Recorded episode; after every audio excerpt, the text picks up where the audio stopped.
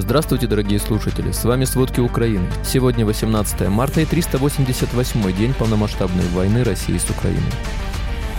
Международный уголовный суд в Гааге выдал международный ордер на арест президента России Владимира Путина. В России готовятся к более широкому призыву на военную службу. Количество тяжело раненых российских военных существенно увеличилось. Российские войска ежедневно теряют до полторы тысячи солдат. Финляндия заявила об угрозе экологической катастрофы из-за российских танкеров-пенсионеров. Турция перестала обслуживать самолеты российских авиакомпаний. Обо всем подробней. Силы обороны Украины в течение суток отбили свыше 100 атак россиян на пяти направлениях. Авиация ВСУ нанесла 6 ударов по месту скопления армии России. Об этом сообщает Генштаб ВСУ утром 18 марта в Facebook. За сутки россияне нанесли 34 авиационных удара, в частности 11 из них с применением БПЛА «Шахет-136». 10 этих БПЛА уничтожены украинскими подразделениями ПВО, но один, к сожалению, попал в объект промышленной инфраструктуры.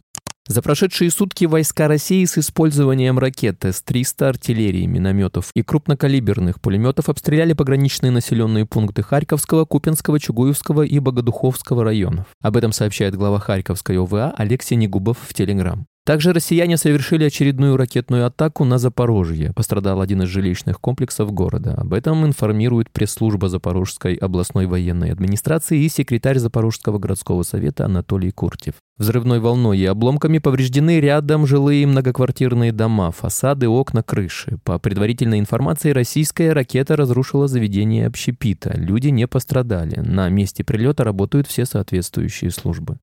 В результате атаки российских дронов вечером в пятницу 17 марта пострадал объект критической инфраструктуры в городе Новомосковск, Днепропетровской области Украины. Там вспыхнул масштабный пожар, есть серьезные разрушения. Об этом сообщил глава Днепропетровской областной военной администрации Сергей Лысак.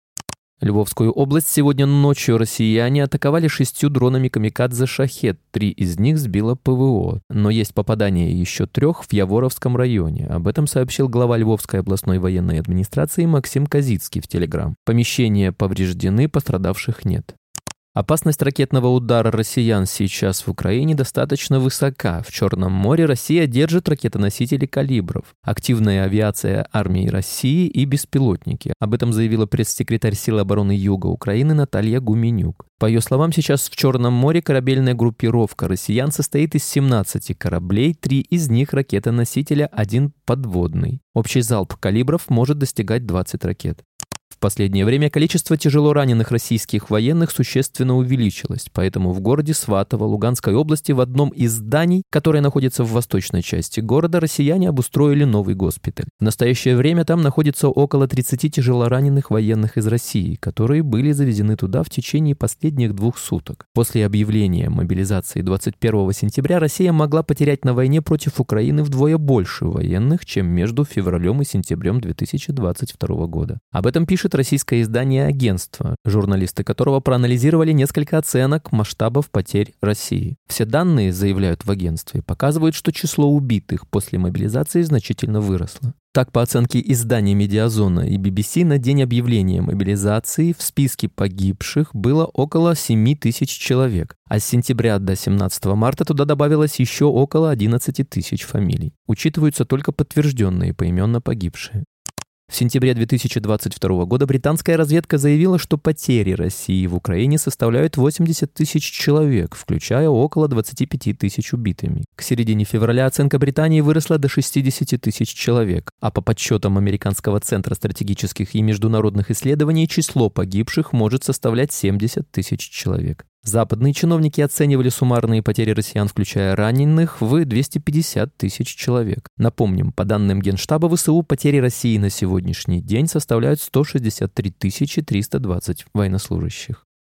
Международный уголовный суд в Гааге выдал международный ордер на арест президента России Владимира Путина, а также уполномоченного по правам ребенка Марии Львовой-Беловой. Соответствующая информация опубликована на сайте суда. Как сообщают в суде Путин и Львова Белова подозреваются в незаконной депортации украинских детей. Теперь российский президент имеет официальный статус подозреваемого в совершении международного преступления. Это историческое решение для Украины и всей системы международного права. В Министерстве иностранных дел России заявили, что для них решение Международного уголовного суда никакого значения не имеет в России готовится к более широкому призыву на военную службу, чтобы иметь больше подготовленных резервистов и заставить вступить в ряды армии тех, кто избегает ее благодаря высшему образованию. Об этом сообщает британская разведка. Отметим, что 13 марта в Госдуму Российской Федерации внесли законопроект об изменении возраста для призыва на военную службу мужчин в возрасте до 21-30 лет тогда как сегодня этот возраст составляет 18-27 лет. Закон может быть принят уже в скором времени и вступит в силу в январе 2024 года. Планы на смену призывного возраста связывают с тем, что сейчас многие мужчины в возрасте 18-21 года избегают армии на основании того, что являются студентами высших учебных заведений.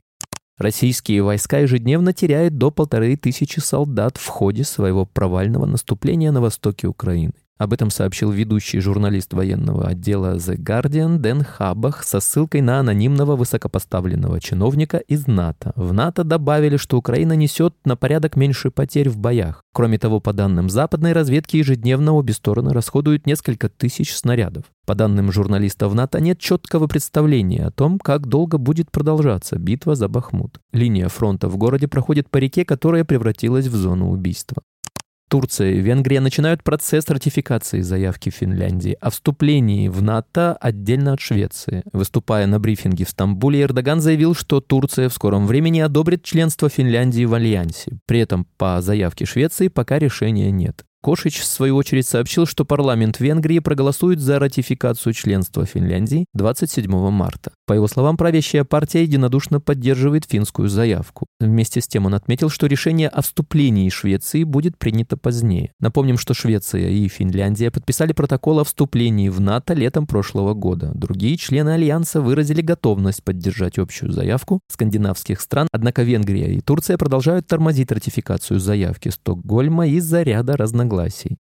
Финляндия заявила об угрозе экологической катастрофы из-за российских танкеров-пенсионеров. Финляндия начала опасаться, что использование Россией флота старых незастрахованных танкеров для обхода западных санкций на экспорт нефти может привести к экологической катастрофе в Балтийском море. В Финском заливе стали появляться старые нефтяные танкеры, ранее не проходившие по этому маршруту. Состав судов изменился, поскольку желающих сотрудничать с Россией становится все меньше из-за санкционных и репутационных рисков. Теперь через Балтийское море проходят танкеры-пенсионеры, которые должны были стать грудой металлолома с экипажами, мало знакомыми с особенностями этого водного пути. По словам собеседников издания, такие танкеры чаще всего не застрахованы. Это повышает вероятность того, что в случае разлива нефти или столкновения им не хватит ресурсов для спасательных работ. Турция отказалась обслуживать самолеты Boeing и Aerobus российских и белорусских авиакомпаний, в том числе осуществлять их заправку. Решение было принято Министерством таможни и торговли страны после письма от Минторга США. С заправкой сопутствующие услуги запрещены для частных грузовых коммерческих чартерных самолетов, а также для воздушных судов, которые произведены в любой стране и состоят как минимум на 25% из комплектующих, изготовленных в США. Теперь российские самолеты, вылетающие из Турции, вынуждены дозаправляться в Сочи. Отказ в обслуживании бортов в Стамбуле подтвердили источники коммерсантов в двух авиакомпаниях, отметив, что работают над решением проблемы. Спасибо, это были все главные новости о войне России с Украиной к середине 18 марта. Помните, правда существует, а мы стараемся сделать ее доступной. Если вам нравится то, что мы делаем, пожалуйста, поделитесь этим подкастом с друзьями в России. Также, если вы хотели бы помочь нам делать материалы еще более качественными, пожалуйста, оставляйте фидбэк. Это очень важно для нас и для распространения правдивой информации. До встречи.